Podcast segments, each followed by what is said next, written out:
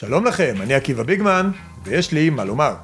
השבוע השר בצלאל סמוטריץ' הקפיא העברת תקציבים לרשויות הערביות, וזו הזדמנות מצוינת לדבר על גזענות. כולנו יודעים שגזענות זה דבר רע, כי זה כמו הנאצים, ובגלל שאנחנו יהודים, אנחנו מאוד נזהרים לא להיות כמו הנאצים, מסיבות ידועות. לכן אנחנו נגד כל סוג של אפליה, העדפה, יחס שונה, ביטוי חריג, התייחסות לא שווה, מחשבות סטריאוטיפיות, עובדות פוגעניות ונתונים חסרי רגישות. כי כל הדברים האלה יהפכו אותנו להיות כמו הנאצים.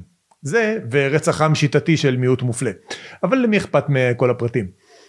אז אנחנו נדבר היום על גזענות. כך למשל, להגיד שיש בעיה תרבותית בקרב קבוצה מסוימת בגלל שרק בה יש תופעות כמו רצח על כבוד המשפחה, נקמת דם ומלחמות חמולות, זו גזענות. הם לא נוהגים כך בגלל התרבות שלהם, מה פתאום? זה עניין אוניברסלי. בכל בני אדם מצוי הפוטנציאל להיות ערבי מוסלמי, בהינתן התנאים הנכונים, כלומר ערביות ואסלאם. הם בסך הכל ממלאים הוראות. הבנאליות של השריעה, זה הלקח האוניברסליסטי של הג'יהאד. וכל מי שאומר אחרת, גזען נאצי. בצורה דומה, להגיד שבמגזר מסוים יש בעיה תרבותית שבגללה לא עובדים מספיק כי אנשים לא עובדות, זו גזענות נחותה. אנחנו יודעים הרי שמי שאשם בזה הוא הממסד, שמסליל מגיל צעיר את הנשים הערביות להיות עקרות בית, כמו אימא שלהם, וכמו האימא של האימא שלהם, והאימא של האימא שלה, והאימא של האימא שלה, שכולן הוסללו לכך על ידי הממסד הציוני עוד במאה השביעית לפני הספירה, כשעוד לא היה ממסד ציוני, כי כל מי שגר פה היו כמובן פלסטינים שורשיים. אבל הגזענות הגרועה מכולן היא הטענה שמיעוט מסוים עוין את אוכלוסיית הרוב רק בגלל שהוא עוין את אוכלוסיית הרוב וכי יש לו תרבות, דת ושאיפות לאומיות שונות. זו פשוט חוצפה שאין כדוגמתה. אנחנו הרי יודעים שהכל התחיל בגלל הנכבה, אותה תקופה אפלה שבמסגרתה הערבים המקומיים הפסידו במלחמת השחרור ורבים מהם ברחו למדינות שכנות כי הם פחדו שהיהודים יעשו להם מה שהם רצו לעשות ליהודים או סתם כי הם לא יודעים להפסיד בכבוד. ומי עשה את הנכבה? הממסד הציוני כמובן, כי בלי הממסד הציוני הם לא היו מתקיפים אותנו מלכתחילה. ובכלל מה להם ולאלימות? הם בסך הכל, כמו שאמרנו, ממלאים הוראות. וכאן אנחנו חוזרים לכסף. הטענה שיש שחיתות חמולתית במגזר הערבי רק בגלל שיש שם שחיתות חמולתית שאין בשום מגזר אחר, היא גזענית ביסודה. הרי בלי הממסד הציוני שמחלק להם כספים של משלם המיסים, מייצר משרות ציבוריות ושופך מיליארדים על עבודות תשתית קבלניות, לא הייתה שחיתות חמולתית, כי לא היה עם מה להישחט. אז לפני שסמוטריץ' מקפיא תקציבים בגזענות שלו, שייטול קורה קודם מבין שיניו ויקח אחריות על מעשיו. אז המסר שלנו להיום הוא פשוט, אל תהיו גזעניים כשאפשר פשוט להאשים את היהודים. אני עקיבא ביגמן ואתם מאזינים לאידיוטים שימושיים.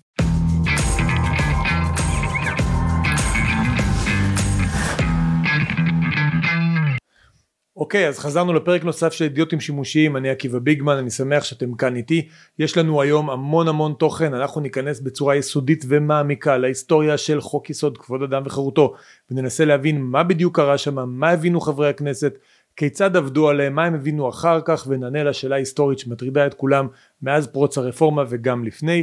יהיה לנו פה אייטם על ההשתקה של פורום קהלת ועל התוכניות של המחאה, איך הם רוצים להשתיק גם אתכם וגם אותי בהמשך. אבל לפני זה אני רוצה להזכיר לכם את חמשת המ"מים שלנו, מנוי, מגיב, משתף, ממליץ, מחבב, חמשת המ"מים האלו הם מה שמקיים את אתר מידע, הם מה שמקיים את הפודקאסט אידיוטים שימושיים, לעשות מנוי לפודקאסט שלי אידיוטים שימושיים, עקיבא ביגמן באתר מידע, זה עוזר לי באופן אישי, זה עוזר לאתר באופן כללי, ואתם הבייס שלנו, בזכותכם אני יכול לעשות את העבודה הזאת. פייסבוק השבוע הסירו את הפרק הקודם של אידיוטים שימושיים בגלל אני מעריך בגלל שהייתה בו ביקורת על נשיאת העליון אסתר חיות הסירו אותו מהפייסבוק גם את הוידאו שעשיתי וגם גרסת טקסט שעשיתי אה, באתר מידע הם הסירו את זה מפייסבוק הם לא רוצים שתקראו את זה הם לא רוצים שתשמעו את הדברים הללו.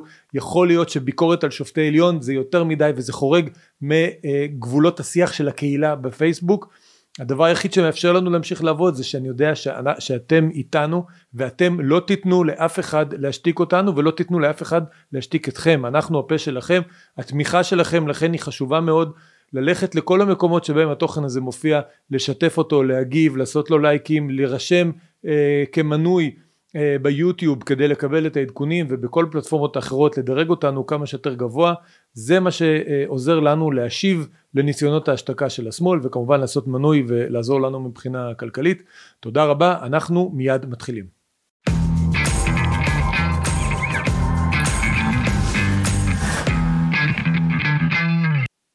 טוב אנחנו מגיעים כעת למנה העיקרית להיום. אני רוצה להתייחס בצורה מסודרת ושיטתית סוף סוף לשאלה שכל הזמן מרחפת אה, מאחורי השיח על הרפורמה הזאת. מה בעצם חברי הכנסת הבינו או ידעו כשהם הצביעו על חוק יסוד כבוד אדם וחירותו? החוק שבעצם נתן לבית המשפט את הכלים לבטל חוקים ולבסס בצורה סופית את המהפכה החוקתית. אני עושה את זה כי דן מרידור הגיב השבוע בערוץ הכנסת לתחקיר שעשיתי בזמנו בערוץ 14 בוא נשמע רגע את הדברים שאומר דן מרידור כי בדיוק לטענות הללו אני רוצה להתייחס. אבל אתה אומר באיזה ראיון ראיתי אחר כך נדמה לי לערוץ 14 יכול להיות שאתה מצטער על זה עכשיו האבלים לא ידעו על מה הם אה, מצביעים. זה, זה מסוג דברי ההבל של ערוץ 14 אמרתי האבלים לא ידעו לא הבינו את חשיבות okay. אוקיי. ההישארות באולם והלכו כולם לפריימריז לא שלא הבינו את החוק. כולם הבינו את החוק, היו ויכוחים על החוק, היו דיונים בכנסת, בוועדות. אה, אוקיי, okay, אז הטענה הבסיסית של מרידור ואחרים מאז ועד היום למעשה לא השתנתה, הטענה היא שכל חברי הכנסת שהצביעו על חוק יסוד כבוד אדם וחירותו אה, במרץ 1992 הבינו עד הסוף את המשמעויות של החוק הזה, הבינו מה הוא נועד לעשות ובעיקר מה שחשוב הבינו שהוא נועד לתת לבית המשפט כלים לביקורת שיפוטית כלומר לבטל חוקים. והמסקנה מה, מהטיעון הזה היא שזה שהיום מתנגדים לדבר הזה וזה שהיום יש ביקורת זה איזושהי תופעה מאוחרת, זו תופעה חדשה, משהו קרה כאן, הליכוד השתנה, זה מגיע לטיעונים הללו, הליכוד השתנה, נתניהו השתנה, זה בגלל המשפט, זה בגלל ההקצנה, זה בגלל הבן גבירים והסמוטריצ'ים, כלומר אה, אה, הטענה הזאת היא טענה חשובה, זה לא סתם היסטוריה. אוקיי? כי אם אתה אומר שכולם הבינו מה הם עושים והייתה תמימות די מוחלטת והיה קונצנזוס מוחלט, מה שקורה היום זאת סטייה.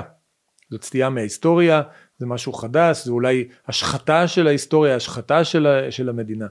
אם אנחנו מבינים שמה שהיה במרץ 92 הוא אחר, ושאולי לא כל חברי הכנסת הבינו מה היה, ושאולי היה כאן איזשהו מהלך של הטעיה מלאה או חלקית, תלוי מה תלוי מי, אז יש הרבה יותר, אז, אז מה שקורה היום הוא תיקון של עוול.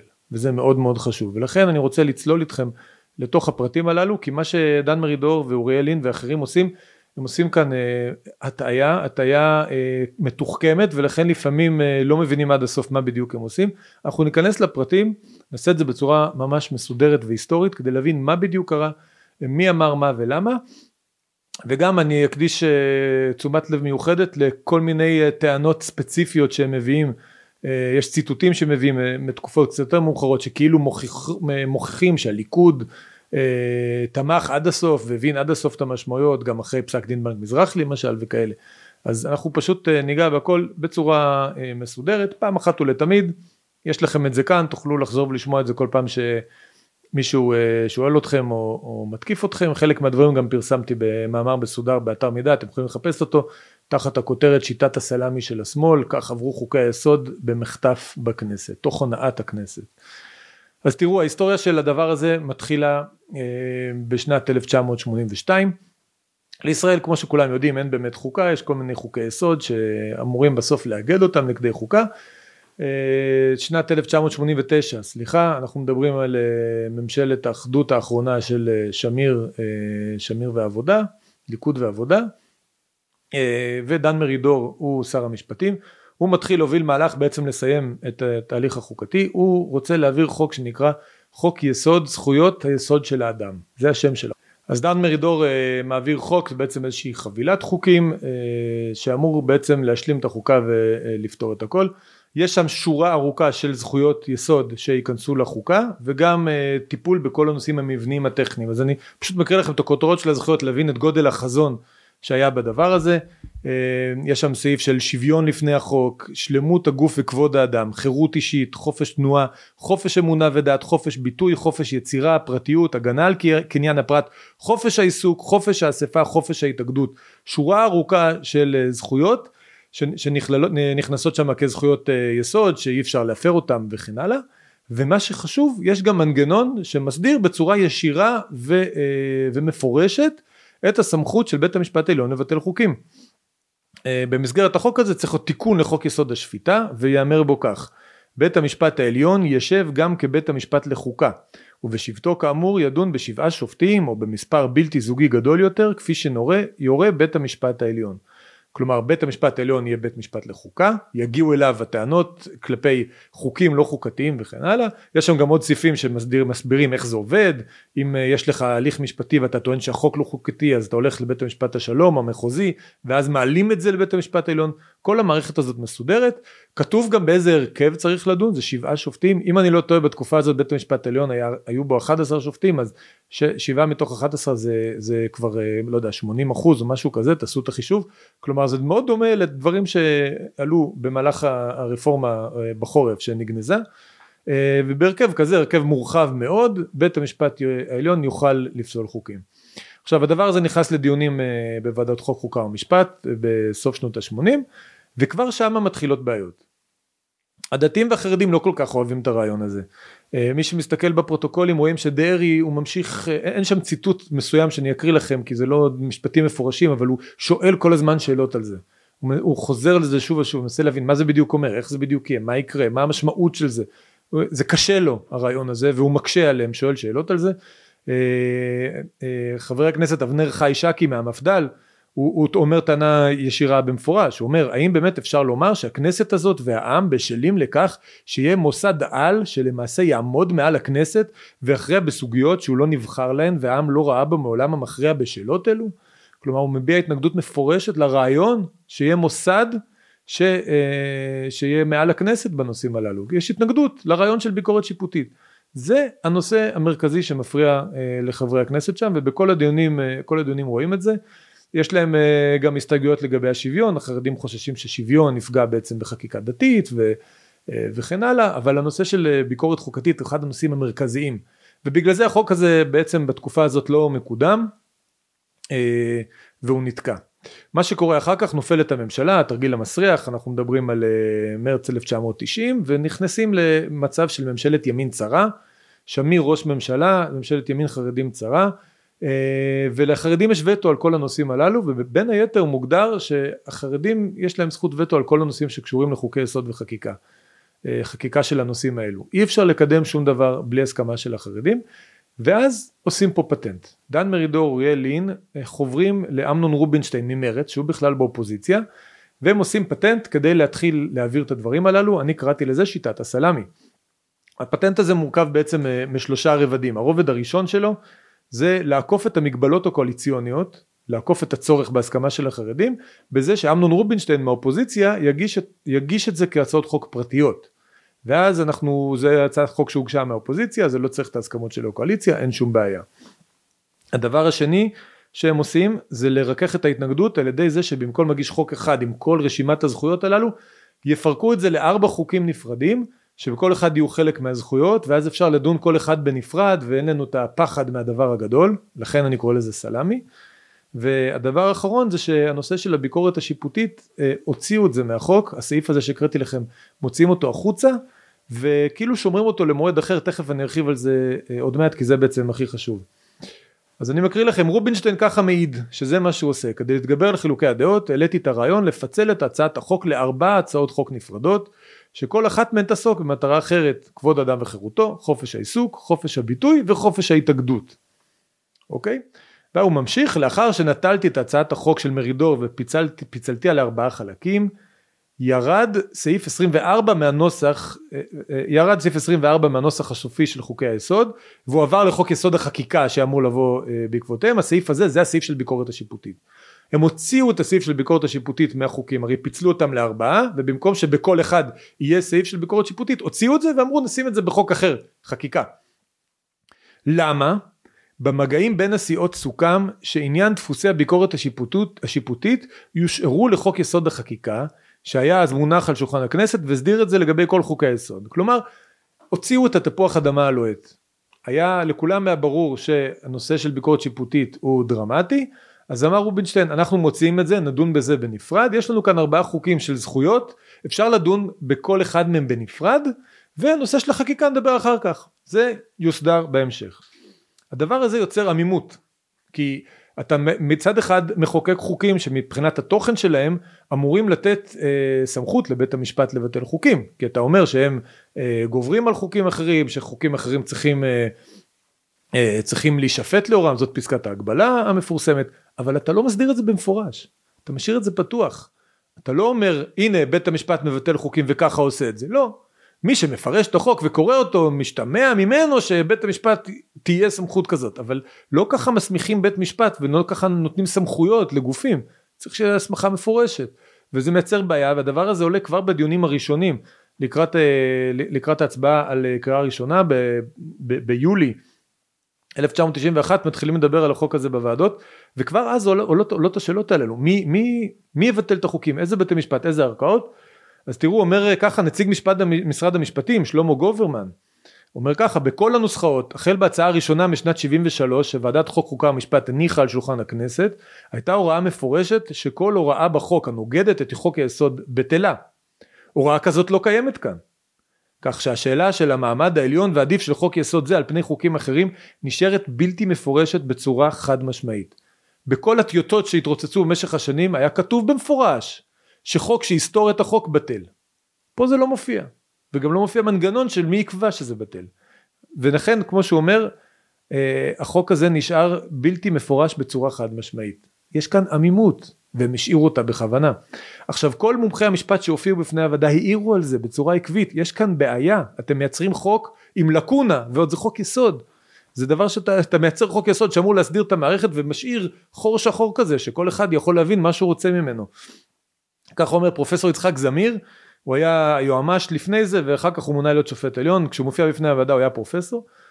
לפי ארבע הצעות החוק שלפני הוועדה אפשר לפסול כל חוק בבית משפט השלום. את הטענה הזאת יהיה אפשר להעלות בכנסת כדי לעצור את החקיקה. כדאי לשקול הגשת הצעת חוק נוספת, חמישית, שתקים את המנגנון של ביקורת שיפוטית.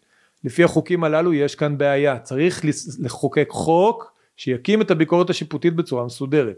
ואמנון רובינשטיין זה שיזם את החוקים מלכתחילה הוא מבין שיש כאן בעיה והוא, והוא לוחץ להשלים אותה באמצעות חקיקה. הוא אומר אחרי שארבע הצעות החוק הללו יעברו קריאה ראשונה בהכנה לקריאה שנייה ולקריאה שלישית צריך יהיה לאחד אותם להצעת חוק אחת ואז נקבע הוראה אחת בעניין פנייה לבית המשפט העליון. שוב למרות שהוא פיצל בשיטת סלאמי הוא רוצה להעביר את זה בסוף עם החוק שיסדיר גם את פסילת החוקים הוא מבין שאי אפשר לעבוד ככה.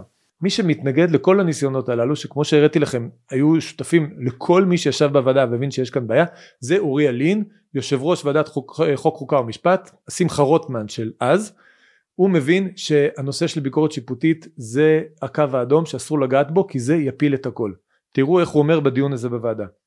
אני לא חושב שנכניס את זה כאן. עד כמה שאני יודע זה אחד הסעיפים הפרובלמטיים. זה סעיף פרובלמטי שיכול להפיל את הכל רובינשטיין חוזר ואומר לו אני מציע עכשיו רשמית להוסיף גם את עניין בית המשפט לחוקה.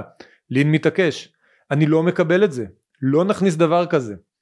רובינשטיין שוב אני מציע לשנות אותו כעת כולנו יודעים מהרקע להגשת הצעת החוק הזו הרקע הוא אי היכולת לסיים חקיקת הצעת חוק שהתקבלה שכוללת גם את ההוראות בעניין בית המשפט לחוקה אומר אנחנו עושים את סלאמי מחלקים את זה לארבע בגלל שלא הצלחנו להעביר את החוק הגדול שכלל את הנושא של בית משפט לחוקה בוא נכניס את זה לין לא מרפה. יש לפנינו היום הצעת חוק מסוימת שהיא עומדת בפני עצמה. אם רוצים להתמודד עם השאלות המבניות הקשות זה מחייב טיפול שונה. לין לא מסכים להכניס את זה בהצעות האלה הוא מבין היטב למה תכף אני אקריא לכם ציטוטים מהספר שלו וגם נראה לכם אה, חלקים מהסרט שאני עשיתי הוא מבין טוב מאוד למה אם ייכנס הביקורת השיפוטית כבוד אדם וחירותו וחופש העיסוק לא היו עוברים. וכדי ובגלל שהוא יודע את זה הוא מתעקש והוא מסרב שזה ייכנס. עכשיו תראו הדבר הזה ממשיך גם בדיון במליאה. זה דיון יותר מפורסם אנשים מכירים אותו כי לין שם ממש מכחיש בצורה מפורשת אה, שזה ייתן סמכות לבית משפט לפסול חוקים. אה, הנושא הזה של הסתרת הביקורת השיפוטית ממשיך אה, גם בדיון הזה במליאה. וכדי להבין את האווירה אז, אז תבינו חברי הכנסת נמצאים עכשיו בתקופת בחירות הם רובם בכלל הולכים לפריימריז הם לא מבינים את החשיבות של הדבר הזה תראו איך דן מרידור תיאר את, את האווירה הזאת אה, בסרט שאני עשיתי על המהפכה החוקתית. היה עניין בחירות, והלכו לאספות בחירות, המערך בליכוד התקזזו, כי לא היה, היה ברור שזה עובר, לא היה מעניין אותם, אז הלכו הביתה, רוב האנשים. היה הסכמה של 100 חברי כנסת, והם לא היו, התקזזו. כן, אה, אבל הם לא הבינו, זה היה בלילה אחרי ששומעים שטרית הביא את הצעת חוק הערבות, לקח את כל היום, דור שנייה. אז אתם מבינים, קורה כאן החוק הכי חשוב אולי בספר הספרים, בספר החוקים של מדינת ישראל, חוק שיבסס מהפכה חוקתית, וחברי הכנסת לא הבינו את החשיבות שלו כדי להיות שם בעולם. זה, זה, זה, זה מייצר קושי עצום לטענה של דן מרידור, הם הלכו לפריימריז, במקום להיות, ב, במקום להיות בדיון על החוק הזה. דרך אגב, כמה ימים אחר כך, או כמה שבועות אחר כך, הייתה הצבעה על, אה, על חוק יסוד ששינה את, אה, על חוק יסוד הבחירה הישירה בעצם, ששינה את שיטת הבחירות, שבוחרים ראש ממשלה בבחירה ישירה, שם היו כמעט 90 חברי כנסת, 87 חברי כנסת נכחו, הם הבינו שזה חשוב, שזה משנה את המבנה החוקתי אה, של המדינה, והם דחו את כל מה שהיה להם באותו יום, ובאו. אז יש כאן בעיה קשה מאוד עם הטענה הזאת של דן מרידור. והאווירה הזאת, אווירת סוף עונה של ממשלת מעבר, כנסת שכבר תכף מתפזרת, מי שתיאר אותה בצורה הכי טובה לדעתי, אפילו הומוריסטית, אם אני מבין נכון מתוך הסאבטקסט, בדיון הזה, זה דוד ליבאי ממפלגת העבודה, הוא אומר ככה, בימים אלה אנחנו יכולים להעביר הצעת חוק לצרף לכנסת את החבר המאה ה-21, הכל אפשרי. אף אחד לא בא לדיונים, אף אחד לא מתעמק, אף אחד לא מבין, כולם הולכים לפריימריז שלהם, אתה יכול לעשות מה שאתה רוצה. אפרופו שימוש לרעה בסמכות מכוננת, הם יכלו לעשות מה שהם רוצים ולהעביר חוקי יסוד, וכמו שהם העבירו את כבוד אדם, וכמו שהם העבירו את כבוד אדם וחירותו, הם יכלו גם לצרף עוד חברי כנסת, אף אחד לא שם לב, וזה בדיוק מה שקרה. אז אם כבר מבטלים חוקי יסוד בגלל אה, דוקטרינות חדשות של בית המשפט, שימוש לרעה בסמכות מכוננת, או כל מיני דברים מהסוג הזה, אז את חוק כבוד אדם וחירותו יכול להיות שצריך לבטל, כי דוד ליבאי הרי אה, מוכיח לנו מה הם כולם חשבו. אבל אני רוצה לחזור לדיון, שימו לב לדברים שלין אומר בדיון הזה. אנחנו לא מעבירים את המשקל לבית המשפט העליון, אנחנו לא עושים כפי שהוצע בחוק יסוד החקיקה או בחוק יסוד זכויות האדם שהוגשו בזמנם. אין מוקם בית משפט לחוקה, אין מוקם בית משפט לחוקה שמקבל כוח מיוחד לבטל חוקים. שוב הוא אומר, אני מתנגד להקמת בית משפט לחוקה, כי אני חושב שכאן אתה נותן את הכוח המפליג לקבוצה מצומצמת של שופטים, שפרשנותם תהיה זו שתקבע את מחיקתם של חוקים בישראל. לא החוק הזה. החוק הזה לא נותן כוח לשופטים למחוק חוקים. ככה אומר במפורש בדיון בהצבעה, בהצבעה האחרונה בעצם שמכניסה את החוק הזה לספר החוקים של מדינת ישראל. תראו עוד אמירה של לין באותו דיון, הוא אומר ככה, אני אומר לחברי הבית בואו נעשה את הניסיון, הכוח לא עבר למערכת בתי המשפט, הכוח נשאר בבית הזה. ואם חלילה יסתבר מהניסיון עם החוק הזה שאנחנו טעינו, והפרשנות הניתנת לחוק אינה על פי כוונתו האמיתית של המחוקק, יש בידי הכנסת הכוח לשנות את החוק. אני אומר בואו נעשה את הניסיון הזה ובואו נביא את הבשורה הזו לעם ישראל. אתם מבינים? הוא אומר הכוח לא עבר ואם בטעות תהיה פרשנות הפוכה ממה שהתכוונו, כלומר שהכוח כן עובר לבית המשפט, אנחנו יכולים לשנות את החוק. זה מה שעושים היום. היום רוצים לשנות את החוק ופתאום כל עולם ואחותו קופצים. הוא אמר בוא ניתן להם צ'אנס. זה מה שהוא אמר, ו- וזה מאוד ברור מה הכוונה ולמי הוא מדבר ומה הוא מסביר להם. אוריאל לין ידע בדיוק מה הוא עושה, ובספר שלו שהוא פרסם לפני כמה שנים הוא מסביר למה הוא נקט בטקטיקה הזאת, כי הוא ידע בדיוק מה הוא עושה ומה היו התוצאות של זה. תראו איך הוא כותב. מאחר שלמדתי על בוריה את השתלשלות ניסיונות החקיקה של זכויות אדם מאז, היה לי ברור שאנו חייבים ללכת בעקבות ההתפתחות ההיסטורית כפי שסומנה בארצות הברית. לא לציין בחוק במפורש שמוענק לגוף חיצוני הכוח לבטל חוקים של הכנסת ככל שימצא אותם לא חוקתיים. הקמת בית משפט לחוקה בכל מבנה או הרכב בציון מפורש של סמכותו לפסול חוקים או בשבתו כבית משפט לחוקה ייתכן שהייתה מנופפת במטלית אדומה מול עיני חברי הכנסת ומכשילה את החוק. עד היום אני משוכנע שלא טעיתי בעניין הזה.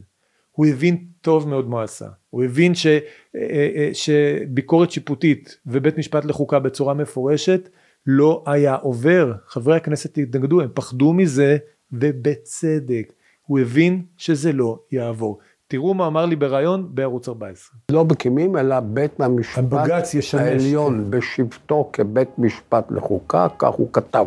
נכון. אני מחקתי את זה. ויהיה לו... למה מחקת את זה? משום שאני יודע איך מעבירים חוקים. אז החרדים חששו מזה. ממה? מבית המשפט העליון כבית משפט לחוקה. תראה, אני לא כל דבר דיברתי, אני הבנתי, אני קראתי הרבה מאוד באיפה נכשלו האחרים, ידעתי איפה אני צריך להיזהר. לא שהם אמרו לי, אנחנו חוששים מזה, לי היה ברור שאסור לכתוב את זה. אוריאל לין יודע איך עוברים חוקים, יודע לזהות את נקודות התורפה, הוא פרלמנטר מאוד חכם, ומה שהוא עשה, הוא טשטש את המשמעויות של החוק הזה, כדי לאפשר לבית המשפט, בפרשנות, על בסיס פסקת ההגבלה, להרחיב את החוק ולהגיד אוקיי קיבלנו פה את הסמכות שרצינו לפסול חוקים, הוא לא נתן שם את ההסמכה המפורשת כי הוא ידע שזה לא יבוא כי חברי הכנסת לא רצו את התוצאה שהוא רצה. זה המהלך שהוא עשה, שהוא עשה בכנסת ולכן מי שאומר שהייתה כאן הונאה והייתה כאן הטעיה הוא צודק לחלוטין כפי עדותו של לין עצמו. אז אם דן מרידור חושב אחרת הוא יכול ללכת להתווכח עם אוריאל לין הוא לא צריך להתווכח לא איתי ולא עם אף אחד אחר. כי זה הדברים שהוא כתב בספר זה הדברים שהוא אמר הקראתי לכם את הציטוטים הדברים לדעתי אה, מאוד מאוד ברורים. נעשה כאן מחטף זה באמת היה שימוש לרעה בסמכות מכוננת.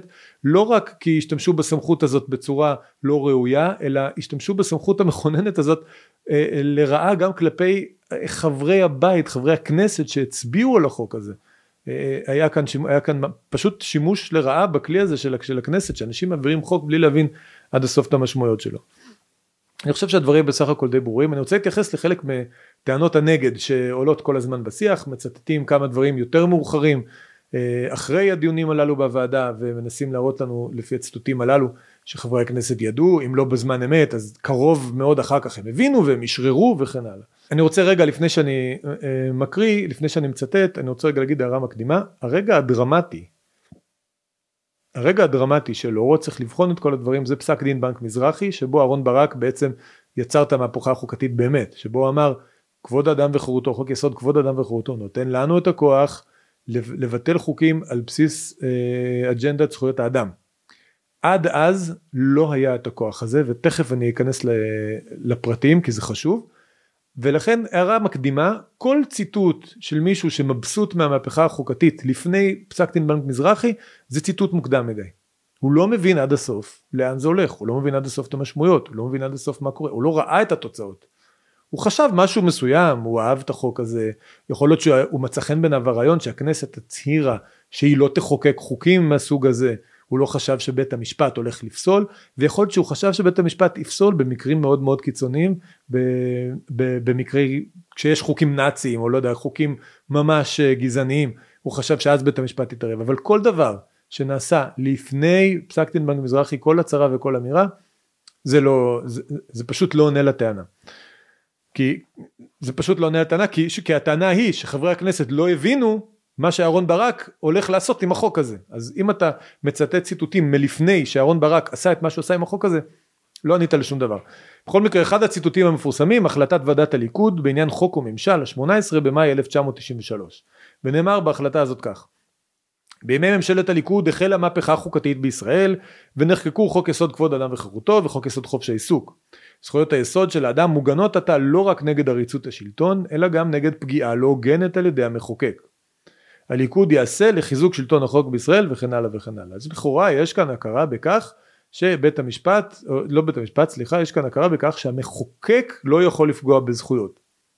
איך, מה, מי קובע, זה בית המשפט קובע, לא נאמר שיש כאן הכרה בכך שבית המשפט יכול, אה, יכול לפסול חוקים, זה לא נאמר בצורה מפורשת בהחלטה הזאת, אבל יותר חשוב, לא מצטטים בדרך כלל את ההמשך של ההחלטה הזאת כי כמו שאמרתי לכם חוקקו חלק ולא סיימו ובהמשך ההחלטה הזאת של ועידת הליכוד נאמר כך הליכוד יפעל להשלמת חקיקת חוק יסוד זכויות היסוד של האדם כדי לעגן בחקיקת יסוד את השוויון בפני החוק חופש הביטוי חופש ההפגנה חופש האספה התאגדות הדת וכן הלאה וכן הלאה כל הדברים שלא אה, הושלמו והליכוד יפעל לחקיקת חוק יסוד החקיקה עם השלמת שני חוקי יסוד אלה תושלם למעשה חוקה למדינת ישראל. חוק יסוד החקיקה, כלומר הסעיפים שמסדירים את הביקורת השיפוטית. הליכוד, גם לפי דן מרידור ומי שמצטט את הסעיף הזה, הליכוד מבין שחסר, שלא נתנו את ההסמכה לבית המשפט לפסול חוקים, לא הסדירו את זה בצורה מסודרת, נתנו חלק מהחוקים שמגדירים את הזכויות, מהם משתמע אולי ש, שבמקרים מסוימים צריך לפסול חוקים, אבל לא סגרו את זה. לא הגדירו מי עושה את זה וכמו שהראיתי לכם בהתחלה זה הדבר הכי קריטי וזה ברור לכולם שזה חייב להיעשות וזה ברור גם פה. אף אחד ממי שהצהיר את ההצהרה הזאת לא העלה על דעתו שבית המשפט יעשה את התיקון לחוק יסוד החקיקה בתוך פסק דין. פשוט לא, לא הגיוני. עוד דבר שמצטטים, מצטטים אה, נאום של דן מרידור בדיונים על תיקון לחוק יסוד חופש העיסוק. היסטוריה בקצרה של הדבר הזה, אה, אחרי שעבר חוק יסוד חופש העיסוק, ובית המשפט העליון פסל על בסיס החוק הזה את אה, חוק החזיר וקבע שאי אפשר לאסור יותר על אנשים אה, למכור חזיר או לייבא חזיר בישראל. זה יצר סערה גדולה, זה יצר משבר קואליציוני לממשלת רבין, ממשלה שהייתה תלויה במפלגת ש"ס. כדי לפתור את המשבר הזה אהרן ברק הגה רעיון, הוא אמר להם בואו נוסיף אנחנו מיוזמתנו נתקן את חוק יסוד חופש העיסוק ונוסיף לתוכו אה, פסקת התגברות וזה יאפשר לכנסת למרות שאני ביטלתי את חוק החזיר יאפשר לכנסת לחוקק מחדש את חוק החזיר וככה העסק הזה יסתדר אז הם חוק, עשו תיקון לחוק יסוד חופש העיסוק ועשו אה, גם תיקון קטן לכבוד האדם וחירותו והיה עוד יום חגיגי חוקתי כזה כביכול בכנסת ודן מרידור על זה, על זה נואם ואומר כך הפעם מסמיכה הכנסת לא ברוב קטן אלא ברוב גדול של כמעט שני שלישים מחבריה את בית המשפט העליון לפסול חוקים של הכנסת. לולא מעשים אלו היינו ממשיכים לשמוע טענות שהייתה טעונה בשנת 1992 שבחשאי העבירו חוקים שמקפחים את זכות הכנסת. אז שני דברים אפשר ללמוד מפה קודם כל דן מרידור מעיד כאן שבזמן אמת כבר אז שנתיים אחרי שעברו חוקים סך הכל כבר היו טענות שהחוקים עברו במרמה ובצורה לא הוגנת אז זה לא המצאה חדשה של גידי ספיר מבר אילן, או של הליכוד הגזעני, או של נתניהו בגלל המשפט, זה לא המצאה ולא בטיח, זה בזמן אמת אנשים הבינו שמשהו היה לא בסדר במה שהוא עשה, והוא היה צריך להתמודד עם הטענות האלה כבר אז. אז קודם כל זה מוכיח שהוא טועה בטענה ההיסטורית לגבי העניין הזה. ולגבי מה שהוא מנסה להוכיח מכאן, זה פשוט לא, לא קשור לשום דבר. היה, התיקון המדובר כאן הוא תיקון לחוק יסוד אה, חופש העיסוק. יש שם שני מאפיינים שהופכים אותו לחריג ושונה מכבוד אדם וחירותו. הראשון זה בחופש העיסוק היה סעיף של שריון שקובע שכדי לשנות את החוק צריך מינימום של 61 חברים.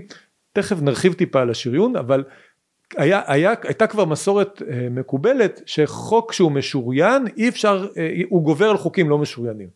זה, זה דבר שכבר היה מקובל ורוב חוקי היסוד הם משוריינים וכך יש עליונות של חוק יסוד משוריין על פני חוקים אחרים ולכן אפשר לקבל את הטענה שמי שהצביע על אה, חוק יסוד חופש העיסוק הבין שהוא גובר על חוקים אחרים. ולכן הנאום הזה של מרידור על חופש העיסוק לא רלוונטי לכבוד אדם וחירותו אבל יותר מזה היום הזה שבו הכנסת הצביעה על התיקון לחופש העיסוק הם הוסיפו בו את פסקת ההתגברות. זאת אומרת הכנסת מוכנה לתת לבית המשפט את הכוח ואת הסמכות לפסול חוקים כשיש לה פסקת התגברות כשיש את המארג הכולל כשאנחנו מבינים איך בית המשפט פוסל ואנחנו מבינים איך אנחנו חברי הכנסת נבחרי הציבור יכולים להגיב לזה.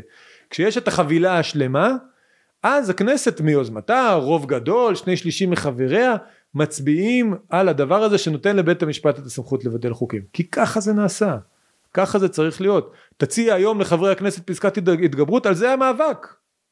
על זה נלחמים אתם לא מוכנים לתת פסקת התגברות לכנסת. דן מרידור משתמש בציטוט הזה מהנאום שלו ב-94 כדי, כדי להיאבק ברפורמה שרצתה להוסיף פסקת התגברות לכבוד אדם וחירותו. זה כל הסיפור. זה, זה פשוט, אה, אה, זה, זה אפילו הייתי אומר, זה לא, אה, לא, לא תפוחים ותפוזים, זה, זה תפוחים ו, וזפת, זה לא קשור אחד לשני בכלל. אז הנאום הזה של דן מרידור לא רלוונטי, ההחלטה של ועידת הליכוד לא רלוונטית, וזה מעבר לטענה הכללית שאמרתי לכם שכל אמירה וכל טענה שהייתה לפני פסק דין בנק מזרחי פשוט לא קשורה לאירוע. כי המהפכה החוקתית באמת המשמעויות שלה אה, הובנו אחרי פסק דין בנק מזרחי.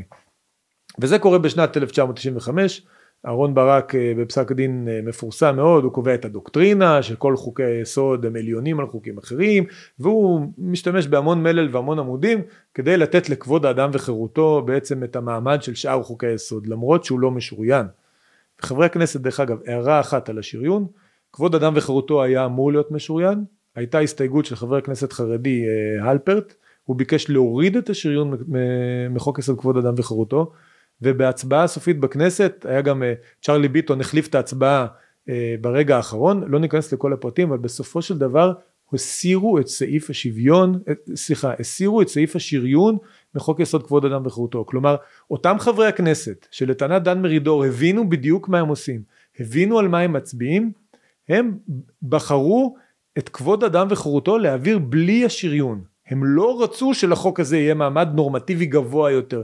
הם לא רצו לתת לחוק הזה את הכוח שהם הסכימו לתת לחופש העיסוק.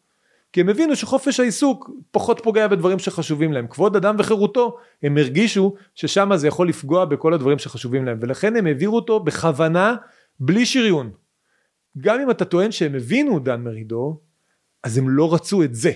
הם לא רצו כבוד האדם וחירותו משוריין, הם לא רצו את מה שאהרון ברק עשה בפסק דין בנק מזרחי, הם הצביעו נגד זה, בכוונה. אבל זה מה שקורה בפסק דין בנק מזרחי, בטכניקה של משפטנים, מי שרוצה יכול לקרוא 500 עמודים או את 7,000 הדוקטורטים שעשו על זה, אבל בכל מיני דרכים הוא בסופו של דבר אומר שכבוד אדם וחירותו יש לו שריון מהותי. מצד תוכנו, מצד הערכה וכן הלאה, יש לו שריון מהותי למרות שאין לו שריון פורמלי, וכבוד אדם וחירותו מטפס למדרגה הגבוהה של חוקי יסוד אחרים, כאילו הוא משוריין, ואפשר, ואפשר לפסול לאורו אה, חוקים. עכשיו, אהרון ברק לוקח את כבוד אדם וחירותו, והוא משתמש, בגלל שזה לשון אמורפית וזה סעיפים כלליים, זה לא חופש העיסוק שמאוד מאוד מוגדר, כבוד אדם וחירותו זה משהו כללי ואידיאולוגי ורווי אג'נדה ומאוד מאוד אמורפי, והוא מכניס לשם ומעמיס עליו את כל מה שהוא רוצה, בסופו של דבר ייכנס לשם גם עקרון השוויון, שיצא במפורש בדיונים בוועדה הוציאו את השוויון מכבוד האדם וחירותו המקורי בגלל התנגדות של החרדים כי הם פחדו שזה יפגע להם למשל בגיוס. אבל אהרון ברק בבג"ץ על הגיוס קורא לתוך כבוד האדם אומר מה זה כבודו של אדם אם לא שוויון? מכניס את זה לתוך החוק וכל מיני ערכים וזכויות ודברים אחרים נכנסים לתוך הדבר הזה של כבוד האדם. זאת אומרת העבירו חוק בכנסת שכבוד אתה חושב מה רע בכבוד? זה דבר מצומצם כזה ובעצם השתמשו, השתמשו בזה כאיזשהו בלון וניפחו אותו כדי להכניס בו את כל שאר הזכויות אה, שלא נכנסו. זה התחיל בפסק דין בנק מזרחי. עכשיו אני רוצה לקרוא לכם נאום של אריה דרעי בכנסת 1996 זה בערך שנה או מספר חודשים אחרי פסק דין בנק מזרחי זה עדיין ממשלת אה, עדיין ממשלת שמאל אם אני לא טועה. אה, ויש מוגשת הצעת חוק להוסיף עוד חוקי יסוד עוד זכויות. חוק יסוד זכויות במשפט חוק יסוד חופש הביטוי וההתאגדות חוק יסוד זכויות חברתיות. זה חוק של דדי, דדי צוקר ממרץ אריה דרעי אם כבר דן מרידור אנחנו קוראים ציטוטים של חברי כנסת משנות התשעים כן? אז אריה דרעי אומר ככה בדיון הוא אומר כזה דבר בכנסת הקודמת בתוך, בשעת לילה מאוחרת תוך הטעיה מכוונת של הציבור הדתי והחרדי שהיו צריכים את הסכמתם בקדנציה הקודמת באו פרופסורים מלומדים שאני מכבד אותם כמו פרופסור רובינשטיין ואחרים ושכנעו ממש בשכנוע עמוק כמה חוק יסוד כבוד האדם וחירותו וחוק יסוד חופש העיסוק הם לטובת הציבור הדתי. שכנעו אותנו שזה לטובתנו. יש לנו עיסוקים יש לנו כבוד זה ישמור עלינו. בא נשיא בית המשפט העליון אהרון ברק וכולנו מכירים ומכבדים את גאונותו ואת כישרונותיו הרבים ואומר לכאורה כבר אין צורך בחוקה. ברגע שנתתם לנו את חוק יסוד כבוד אדם וחירותו דרך הפתח הזה אני מכניס את כל החוקה שאנחנו חושבים עליה. זה פסק דין בנק מזרחי. אומר דרעי ככה מה לא אכלנו עם כבוד אדם וחירותו? מה לא קיבלנו מחוקי יסוד הללו? כמה שינויי סטטוס קבוע על ידי הבג"ץ? ואחר כך אומרים אתם רוצים לשנות פסקי דין של בג"ץ? אתם רוצים חוקים עוקפי בג"ץ? באים בטענות אומר דרעי, אני כבר הפסקתי להאמין בנושא חוקי יסוד, אני אומר את זה באופן גלוי, אני לא מאמין בזה. לכן אני אמרתי, גם אם היית מביא את עשרת הדיברות כחוק יסוד של ועדת החוקה, הייתי מצביע נגד, אני לא מאמין בזה, אני לא יודע מה הכוונות שלכם בפנים, אני לא יודע מה אתם זוממים ביחד עם שופטי בית המשפט העליון לעשות לנו. סוף ציטוט. אריה דרעי, 1996, זה ציטוט מאחרי פסק דין בנק מזרחי, אחרי שהבינו את התוצאות של כל האירוע הזה, אחרי שכל התמונה המלאה, אפילו לדעתי עוד לא, כי התמונה התמלאה והחמירה אפילו בהמשך, אבל כשהוא הבין מה קרה, וכשהוא הבין מה עשו, וכשהוא הבין איך הונו אותו למעשה ואיך שיקרו לו, הוא אמר אני לא מוכן יותר לגעת בדברים האלה. כי זה תגובה של חבר כנסת שמבין, דן מרידור. ככה מגיב מישהו שמבין עד הסוף לאן זה הולך, מה יקרה אחר כך. לא מישהו שאמרו לו לא נותנים את הכוח לבית המשפט לבטל חוקים, לא מישהו שבמרמה הוציאו את סעיף הביקורת השיפוטית מהחוקים כדי שיהיה קל יותר לעכל אותם כי מצביעים על זכויות מופשטות ולא מבינים עד הסוף את המשמעות. ככה זה נשמע כשמבינים. ולכן אני אומר חברי הכנסת שהצביעו על חוק יסוד כבוד אדם וחירותו הם.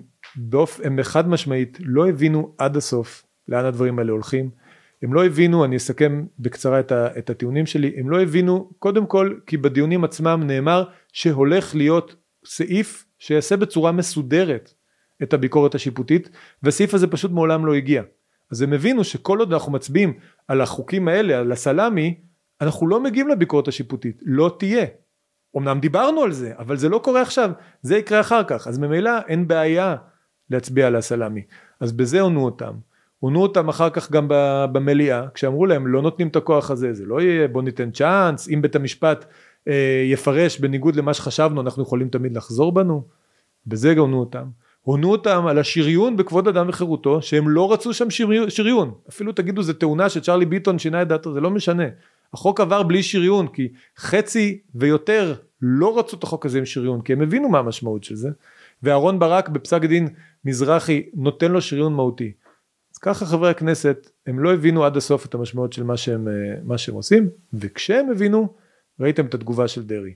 הטענה שבגלל שדיברו בוועדות על זה שתהיה ביקורת שיפוטית, זה מה שרובינשטיין ומרידור כל הזמן מזכירים, הטענה שבגלל שדיברו על הביקורת השיפוטית זה אומר שהם הבינו שזה נכנס בחוק הזה, זו טענה מגוחכת, אני הסברתי את זה כבר כמה פעמים, זה כמו שאני אגיד לכם שבמשא ומתן עם הפלסטינים, הרי דיברו כל המשא ומתן ממדריד ועד, ועד אפילו לא יודע, המפגשים הכי אחרונים שמקיימים כל מיני קבוצות עם פלסטינים, מדברים על סוגיות הליבה.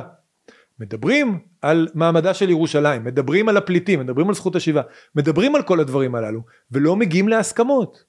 ולכן אין הסכם סופי עם הפלסטינים, כי לא מגיעים להסכמות על, על סוגיות הליבה. ותחשבו שהיה בא עכשיו אה, אבו מאזן, ואומר, ירושלים זה הבירה שלנו, והולך ומקים שם עכשיו, אה, ולוקח אותה, לוקח אותה בכוח. ואנחנו נגיד לו, רגע, לא סיכמנו על זה. לא סיכמנו על ירושלים, אנחנו הרי מתווכחים. והוא יגיד לא אבל דיברנו על זה בדיונים. דיברנו על סוגיות הליבה. דיברנו על ירושלים. מה זאת אומרת? מה קרה לכם? אתם ידעתם על מה הצבעתם.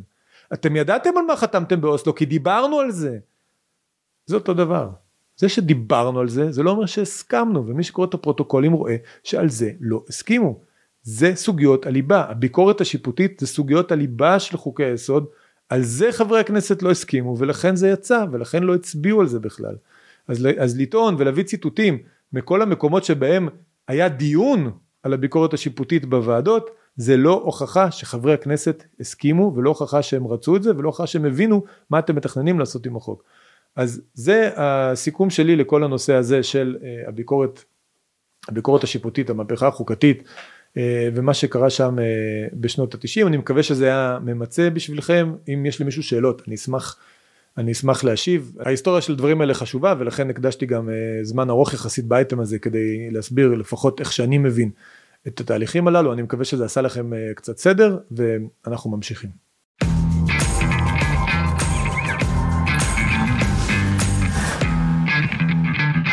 אוקיי, אז אני רוצה לדבר איתכם אה, עוד קצת על פורום קהלת, בשבוע שעבר התייחסתי לזה קצת. אה, כמו שאתם יודעים אה, ארגוני המחאה הפעילו לחצים רבים על התורמים המרכזיים של פורום קהלת אה, בעיקר על ארתור, ארתור דנצ'יק והם הודיעו לפני שבוע שהם הולכים להפסיק לתמוך בפורום הזה להפסיק לממן אותו. זאת מכה חזקה וקשה כמובן לפורום. אני מאמין ומקווה שימצאו לזה פתרונות אבל זה בוודאי מכה קשה. תראו השבוע לפני מספר ימים אה, ארגוני המחאה אה, ניהלו איזושהי שיחת זום כדי לציין ולחגוג את הניצחון שלהם על פורום קהלת. אה, בכלל אני מציע לכם יש זומים כאלה אחת לתקופה שיאיה פינק מארגן אותם זה נמצא בעמוד הפייסבוק שלו. יש שם זומים של המחאה שהוא על סוג, סוג של מתאם או מנחה של, של המחאה או של לפחות הזומים הללו מארח אותם והפעם הם חגגו את הניצחון המתוק מבחינתם על פורום קהלת, היה שם גיא רולניק, היו שני אנשים, שמוביל, שתי אנשים שמובילות, הובילו את המחאה בארצות הברית, תכף נביא משם כמה ציטוטים, היו עוד כמה אנשים, ויש כאן כמה תובנות מאוד מעניינות שאני רוצה לחלוק איתכם.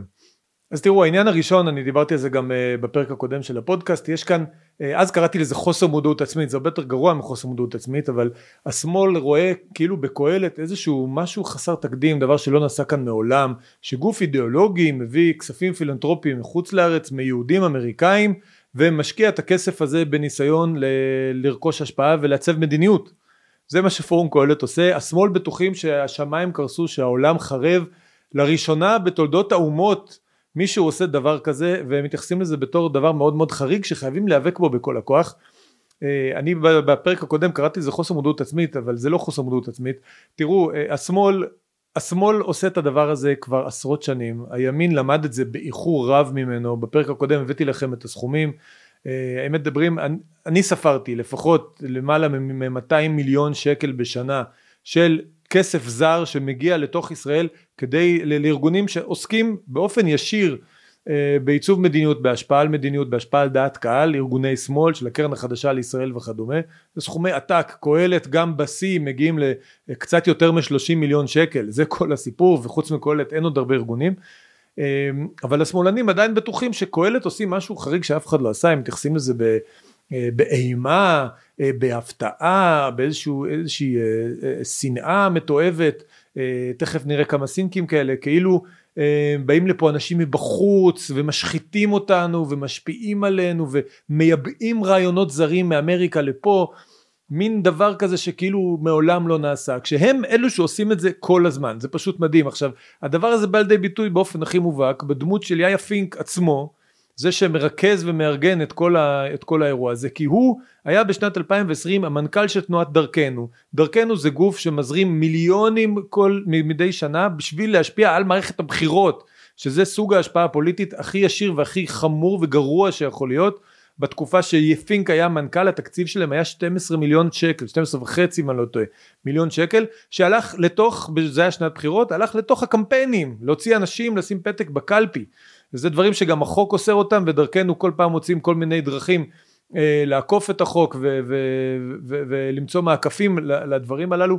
זה, זה פשוט מטורף. חוסר מודעות עצמית ברמות שאי אפשר לתאר בכלל.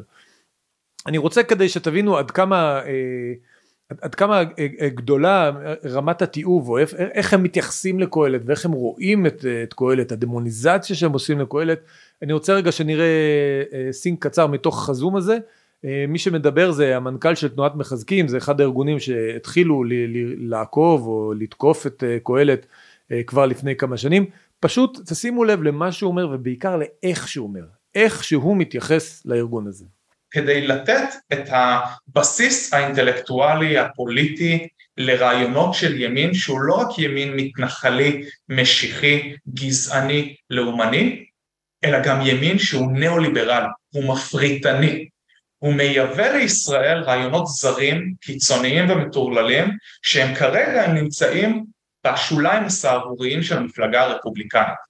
נגד זכויות עובדים, נגד חברה אזרחית ליברלית, נגד נשים, נגד להט"ב, נגד עניים, נגד בריאות ציבורית, נגד חינוך ציבורי, נגד שכר מינימום, נגד אה, אה, אה, איגודי עובדים, נגד דיור ציבורי, כל הדברים שהם כל כך יקרים לנו כישראלים, שזה מהבסיס של מה זה להיות ישראלים, הישראליות, פורום קהלת בא לקדם את האג'נדה הימנית שמרנית מתנחת. תשימו, תשימו לב לדבר הזה, הוא מייצר כאן הנגדה, זו שיטה רטורית, אה, זו דמוגוגיה מאוד מאוד אה, זולה, שמשתמשים בה הרבה פעמים.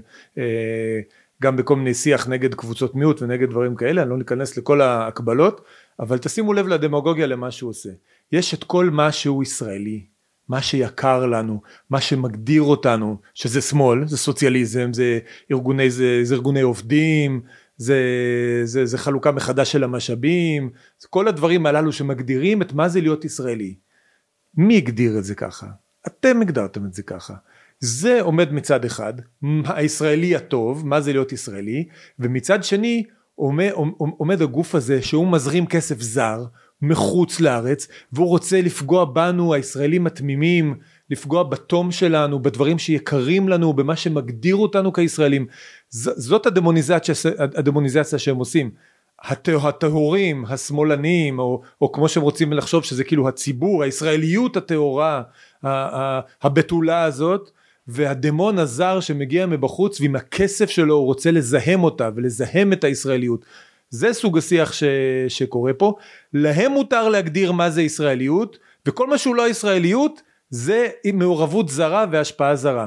עכשיו שוב, כמו שאמרתי, מה שהוא מגדיר כישראליות זה השפעה זרה מטורפת. זה השפעה זרה מטורפת, זה סכומי עתק של כסף שהם מכניסים לפה, אבל זה בסדר כי זה הישראליות הטהורה, זה מה שמגדיר אותנו, זה האותנטיות, זה האמת. הם הרעים, הם הזרים, הם המשפיעים, הם מסיתים אותנו, מסיחים אותנו מדר, מה, מהדרך הנכונה. ככה, ככה הם רואים את הדבר הזה, זה פשוט אה, דמוניזציה מטורפת. עכשיו, זה גם לא נכון היסטורית, זאת אומרת, מי שמדבר ככה לא שמע בחיים על ז'בוטינסקי, לא שמע בחיים על רוויזיוניזם, הוא לא יודע שיש קפיטליסטים ציוניים, אנשים שיצאו נגד. כאילו לא היו מאבקים בשנות ה-20 וה-30 של, של, של אנשים בתוך התנועה הציונית נגד ההסתדרות, כאילו לא, לא היה את כל ההיסטוריה הזאת, כל ההיסטוריה של המאבקים הגדולים האידיאולוגיים בתוך הציונות, על איך צריך להקים את המדינה הזאת, איך היא תיראה, מה יהיה האופי הכלכלי שלה, מה יהיה האופי החברתי שלה, מה היחס שלה בכל התחומים, כל המאבקים שהם נמצאים על ספרי ההיסטוריה, אי אפשר להתכחש אליהם, הם בנאומים בכנסת, על זה רבנו, על זה רבנו 70 שנה. כל הדברים הללו נעלמים. מה שמגדיר אותנו כישראלים זה להיות שמאלנים סוציאליסטים קיצוניים וכל מי שרוצה לחשוב אחרת מאיתנו הוא זר והוא, והוא, והוא משפיע זר והוא מעוות ומסלף והוא מושחת הוא בא עם הכסף שלו. שימו לב זה דימויים ממש אני לא רוצה להגיד אנטישמיים אבל זה ממש מפלרטט עם, ה, עם העולמות הללו. בואו נראה עוד, אה, עוד קטע מי שעכשיו דוברת אה, זאת שני גרנות. שני גרנות היא אחת מהדמויות המרכזיות שניהלה את הקמפיין נגד קהלת בארצות הברית. היא הייתה עוזרת של שלי יחימוביץ' היא עכשיו אה, נמצאת בארצות הברית לא יודע למה בדיוק כי בא לה היא הייתה עוזרת של שלי יחימוביץ' ועכשיו מתגוררת בארצות הברית והיא בעצם ניהלה את הסניף האמריקאי של, של המחאה בואו שימו לב שוב איך היא מתייחסת לפורום קהלת איך היא רואה אותו. אני למדתי על קהלת כשהייתי ב-2016 עוזרת פרלמנטרית של שלי יחימוביץ' וראיתי איך הלוביסטים של קהלת נמצאים שם בכל דיון נגדנו, נגד uh, זכויות עובדים, נגד, ערן כבר מנה אז אני לא אחפור לכם, אבל באמת הם היו נגדנו בכל דבר שקשור בהשקעה ציבורית בחברה הישראלית, uh, ומאז בעצם זיהיתי אותם כממש, uh, אפשר להגיד, אויבי השאיפה למדינת רווחה ולחברה מתוקנת בישראל ולשוויון, אתם רואים שוב זה אותו מוטיב. היא מתארת שהייתה עוזרת של שלי יחימוביץ' וראתה את פורום קהלת אה, בוועדות הכנסת והיא זהתה אותם כאויב. כאויב של מה? לא כאויב אידיאולוגי יריב אידיאולוגי שאפשר להתווכח איתו. לא. אויב של חברה מתוקנת אויב של השאיפה לשוויון אויב של הטוב. אנחנו הטוב אנחנו השמאלנים הטוב הם פורום קהלת עם הכסף שלהם הם האויב של הטוב הם האויב של חברה מתוקנת הם לא רוצים חברה מתוקנת הם לא רוצים את הדברים הטובים. מי שרואה את כל הרטוריקה גם אה, בטוויטר בדברים הללו מתחילים לדבר שהם שונאי נשים שונאי להט"בים הם שונאים ילדים בגלל שהיה להם אה, ניירות מדיניות בנוגע לפיקוח על מעונות יום אז הם שונאי ילדים. זאת אומרת כל הרטוריקה של השמאל זה לא רק בנושא הזה זה באופן כללי מה שאנחנו חושבים השמאלנים זה דברים זה טוב וכל מי שנגדנו הוא רע. זה ילדותי וזה מטופש אבל זה ככה וזה מניע אותם. עכשיו בגלל שהשמאל מתייחס ככה למלחמת הרעיונות מבחינתו זה לא שיח זה לא דיאלוג. ימנים הרבה יותר פלורליסטים מזה בשיח שלהם אפילו כשמדברים עם ימנים על יוזמות למשל להגביל מימון של ארגונים אה, אה, במימון מדינתי זר או דברים מהסוג הזה תמיד ימנים יגידו לכם שהפעילות היא לגיטימית הדעות הן לגיטימיות יש לנו בעיה עם נגיד מימון של מדינות זרות שזה חתרנות מדינית אנחנו רוצים להגביל את זה אנחנו אבל לא רוצים להשתיק אנחנו רוצים לשמוע אנחנו מבינים שיש יש אה, דיאלוג הרבה ימנים אוהבים גם את המודל הזה ש, שמתחיל אצל חז"ל אולי או אצל הרב קוק שהאמת לא נמצאת במקום אחד ושיש תנועה דיאלקטית הימנים מאוד מושפעים מזה שצריך אה, תזה אנטי תזה אה, ובסוף סינתזה. אני לא כל כך מקבל את התפיסה הזאת אבל זה מאוד נפוץ בחוגים הימניים שיש מקום לדעה של האחר ואם אין לו מקום מבחינה מהותית כמו בהגות הרב קוק אז, אז בימין הליברלי שאני נמנה עליו יש לו מקום כי אנחנו מאמינים באמת בחופש ביטוי. אנחנו רוצים לשמוע אותם אנחנו חושבים שיש מקום לשיח הזה. השמאל לא מדבר ככה. השמאל לא רואה במלחמת הרעיונות משהו לגיטימי. הוא רואה במלחמת הרעיונות מלחמת השמדה. הוא רואה ברעיונות שלנו משהו שצריך להשמיד אותו שצריך לא להתקיים לא משהו שצריך להביס אותו באמצעות טיעונים. וזה ההבדל הגדול. כשאנחנו מדברים על מלחמת רעיונות אנחנו רוצים לנצח בטיעונים. אני רוצה אני גם מאמין שאני יכול לשכנע את השמאלנים שאני צודק. וזה פשוט כי זה נכון אני צודק והם טועים. ככה אנחנו רואים את הדברים.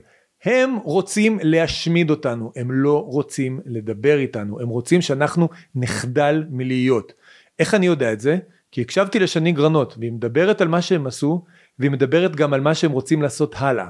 אז בואו נשים לב לדברים הללו כי היא, מה שהיא מספרת זה לא שוב תבינו זה לא רק היא זה כל מה שהיא מייצגת כל מי שתומך בה היא נעמה בקפלן בפעם האחרונה היא פה מתארחת בזום של כל הבכירים של, אה, של המחאה וכולם תומכים בדברים הללו אה, גם יאיה פינק וגם אחרים תשימו לב למה הם עשו, איך הם מתארים את מה ש... איך היא מתארת את מה שהיא עשתה, סליחה, וגם נראה תכף מה... איך היא מתארת את מה שצריך לקרות בעתיד. קודם כל, שהשבעה מיליון דולר בשנה אה, שדנג'יק העביר לקהלת, עשו נזק אדיר לחברה הישראלית, אוקיי? זה ארגון עם, ש... עם תמנון, עם זרועות, ששלוחות לכל אה, חלקה טובה, וזה לא שזהו, נגמר הכסף אז נגמרה ההשפעה. יש לנו עוד המון עבודה להוקיע אותם, אה, את אנשיהם, הם היום נמצאים בכל המשרדים הממשלתיים, בתוך חדרי המשא ומתן, והסיפור של להפוך את קהלת למותג שפדיחה לאנשים שזה מופיע בקורות חיים שלהם, ואני חושבת שזה הדבר המאוד מאוד חשוב לעשות, כמו גם שתורמים אחרים יבינו, אתם נותנים כסף למי שפוגע בהפיכה, למי שמייצר את ההפיכה המשטרית בישראל, אנחנו נרד לחיים שלכם, אל תסתבכו איתנו. אה, וזה מסר שמאוד חשוב לי להוציא החוצה לעולם. זה, הדברים פה מאוד מאוד ברורים, הקיום הזה הוא לא לגיטימי, ההשפעה של קהלת על מדיניות הוא לא לגיטימי, אסור שיהיה, הם עושים מה שהשמאל עושה, וזה גם בסדר, זה, ככה זה עובד, נכנסים למשרדי ממשלה, מי שמע? אנשים עובדים במכון מחקר, אה, כותבים מחקרים והולכים לעבוד אחרי זה בממשלה, זה ככה עובד, זה דמוקרטיה, ככה עובד, ככה עובדת, עובד שיח חופשי בדמוקרטיה, ככה עובדת מלחמת הרעיונות, ככה היא מתנהלת, ביניהם זה דבר פסול, לקהלת אסור לעשות את זה, אסור שזה יהיה, צריך שזה יהיה פדיחה, צריך שאנשים לא ירצו להיות משויכים עם קהלת, זה לא לגיטימי ל, אה, לימנים לפעול כמו שהם אמורים לפעול בדמוקרטיה כי הדעות שלהם לא לגיטימיות. עכשיו תראו מה היא רוצה לעשות הלאה כי זה לא נגמר בזה. יש לה חזון גם, אה, גם לעתיד. המלחמה מבחינתם ממשיכה. הם ניצחו בקרב הזה והם רוצים לנצח בעוד ועוד קרבות. בואו נראה. Uh, תשמע יש עוד הרבה uh, כסף בחוץ שמגיע למקומות לא נכונים. אני חושבת שראינו שאפשר uh, לנצח ומה שנקרא איך בן גביר בטח היה אומר עם האוכל בא התיאבון אז כן. אה, זה מה שאני מרגישה. אה, סתם, גם קרן תקווה, אה, שהיא האחות הגדולה של קהלת, והם מבחינתי דואגים להמשיך לממן את הוצאות הספרים וההדפסות והחוברות מדיניות הכי קיצוניות בישראל, ואנחנו נמשיך לעשות הכל כדי להדוף אותם ולמנוע מהם לפרק את ישראל, בניו יורק, בפילדלפיה, ב- בישראל. אתם מבינים מי הבא בתור? קרן תקווה הבאים בתור. למה קרן תקווה הבאים בתור? מה הם עשו? הם מדפיסים ספרים, הם מפיצים רעיונות. זה מה שמפריע להם. אסור שידפיסו את הספרים הללו, אסור להפיץ את הרעיונות האלה. הם לא רוצים שאנחנו נתקיים כמחנה אידיאולוגי, הם לא רוצים שהרעיונות שלנו יתקיימו. הם לא מנהלים איתנו דיאלוג, הם לא מנהלים איתנו מלחמת תרבות או מלחמת רעיונות, הם מנהלים נגדנו מלחמת השמדה. הם רוצים שהימין לא יתקיים כמחנה אידיאולוגי, הם רוצים שרעיונות של הימין לא יהיו פה, שהם יושמדו, הם רוצים למשל שהפודקאסט שלי לא יהיה קיים, כמו שהם הורידו את הפרק האחרון מהפייסבוק, הם לא רוצים אותנו כאן והם יעשו כל מה שהם יכולים כדי להשתיק אותנו, זה הסוד הגדול, מבחינתם כל האמת, כל מה שהם עשו שהוא לחלוטין לא אלמנטרי כי הם הביאו, הם הביאו לפה כסף כדי לשנות את המדינה הזאת מאמצע שנות ה-80 מאז שהם הפסידו במהפך האמת. הם מביאים לפה כסף זר וארגונים כדי לשנות את המדינה וכדי אה, בעצם להתגבר על הדמוקרטיה ולשנות את הדברים שנפ... אה, את אה, תוצאות הבחירות פה בכל מיני אמצעים עקיפים. זה מה שהם עושים. מבחינתם זה הופך להיות המובן מאליו. זה הופך להיות ישראל האמיתית, מה שיקר לנו, מה שמאפיין אותנו כישראלים. להיות שמאלני קיצוני זה הנתון, זה המובן מאליו. כל מי שמשנה את זה באותם כלים שבהם הם עובדים, הוא החריג, הוא המפלצת, הוא התמנון, הוא המטונף, הוא זה שאנחנו צריכים להיאבק בו, הוא זה שאנחנו צריכים להשתיק אותו. פשוט להיכנס להלך הרוח הזה זה דבר מטורף והם עשו כאן גם עוד שלב. אם אנחנו היינו עסוקים עד היום במלחמת רעיונות, איזשהו מאבק רעיוני בתוך ישראל, הם עכשיו הפכו אותו, הוציאו אותו החוצה. הם עשו במובן הזה בנאום של הסכסוך, הם הלכו לארצות הברית, הלכו גם למדינות כדי שיתערבו בנושא הרפורמה, אבל הם הלכו גם לתורמים, הימין אף פעם לא הלך בצורה הזאת אה, לתורמים של הקרן החדשה או לשום דבר אחר, היו דיבורים, היו מחשבות, זה תמיד ירד, הייתי מעורב לפעמים בשיחות כאלה, זה תמיד ירד, כי הימין תפס את עצמו כהרבה יותר פלורליסטי מהשמאלנים, הם אמרו יש גבולות שאנחנו לא נחצה, לא נבוא לבן אדם הביתה כי הוא תורם כסף לרעיונות שאנחנו שונאים, הימנים לא רוצים לעשות את הדברים האלה, לשמאלנים אין שום בעיה. הם יבואו הביתה, הם ירדו לחייהם של אנשים, הם יאיימו על אנשים, הם ילכו למעגל הקרוב, למעגל החברתי, למעגלי העבודה, הכל כדי שהרעיונות של הימין לא יתקיימו. ועכשיו דבר אחרון אני רוצה לומר לכם, הם פועלים ככה כשהם באופוזיציה. כשהם יקבלו את הכוח הממשלתי, הם לא יהססו להפעיל גם את הכוח הממשלתי כדי להגשים את הרעיונות האלה. כי זה מאוד ברור, בתוך תפיסת העולם שלהם, הרעיונות הימניים הם ממש רוע, הם סטייה, הם סטייה חברתית, סטייה רעיונית, הם רוע, אין להם זכות קיום. וכשאתה חושב ככה על היריב שלך, שום דבר לא ימנע ממך להשתמש בכל הכלים שעומדים ברשותך, כי אם יש כאן רוע, ואם יש כאן סטייה, אם יש כאן משהו שמזהם את, ה, את התואר של הישראלי האמיתי, הסוציאליסט הזה, צריך לעצור את זה בכל מחיר. והם יעשו את כל מה שהם יכולים בכל האמצעים החוקיים וכשאם יהיה צורך לשנות את החוק יכול להיות שהם ישנו את החוקים. אנחנו שומעים את הדיבורים האלה כבר לסגור את ערוץ 14 זה כבר דיבור אה, נפוץ מאוד. אה, הם מדברים יש כבר דיבורים על ועדת חקירה לרפורמה אנשים מדברים על זה שאנשים צריכים להיעצר. אתם יודעים זה דיבורים בשוליים הסהרוריים של המחנה ואולי זה לא מייצג אבל אנחנו יודעים שככה תפיסת העולם הזאת עובדת. ובלוגיקה של תפיסות עולם לפעמים אין הגבלות. אם הלוגיקה מוליכה אותך מנקודה א' לנקודה ב' אין שום סיבה שלא תגיע לנקודה ב' גם אם זה ייקח זמן. ולכן כשהם אם הם ינצחו חלילה בבחירות הבאות והם יהיו בממשלה אנחנו נראה גם את הממשלה פועלת נגד, ה, נגד הרעיונות של הימין. זה, זה חמור מאוד, זאת, זאת התפיסה שלהם. ופה אני חייב להגיד לכם שהדבר הכי חשוב שיש לנו, הנכס הכי חשוב שיש לנו, זה אנשים כמוכם שנכנסים לתכנים שלנו, צורכים אותם, משתפים אותם, מקימים את חמשת המ"מים, והכי חשוב, מממנים אותנו בעזרת המנויים, כי אנחנו ככה לא תלויים באף אחד. אנחנו לא תלויים לא בתורם גדול שאפשר להפגין לו מתחת לבית ו- ולקפל אותו, אנחנו לא, לא תלויים באינטרסים עסקיים כאלה או אחרים, אנחנו תלויים פשוט באלפי אלפי אזרחים טובים, ימנים ונאמנים, שרוצים שהדעות הללו יישמעו ומוכנים לשים את, ה- את הכסף שלהם איפה שהפה שלהם ולתמוך בנו ולעזור בנו ואני מודה לכם עוד על הדבר הזה, זה הכוח האמיתי, זאת התשובה היחידה לכל המגמות הטוטליטריות האלו של השמאל, לניסיונות ההשתקה שלהם, זאת התשובה היחידה, כי הם רודפים אותנו, כמו שאני ראיתי השבוע בפייסבוק, ו- וגדי ואחרים רואים כל הזמן, הם רודפים אותנו, וכשהם יוכלו, הם ישתיקו אותנו. אתם הכוח שלנו, אתם מה שמונע מזה לקרות.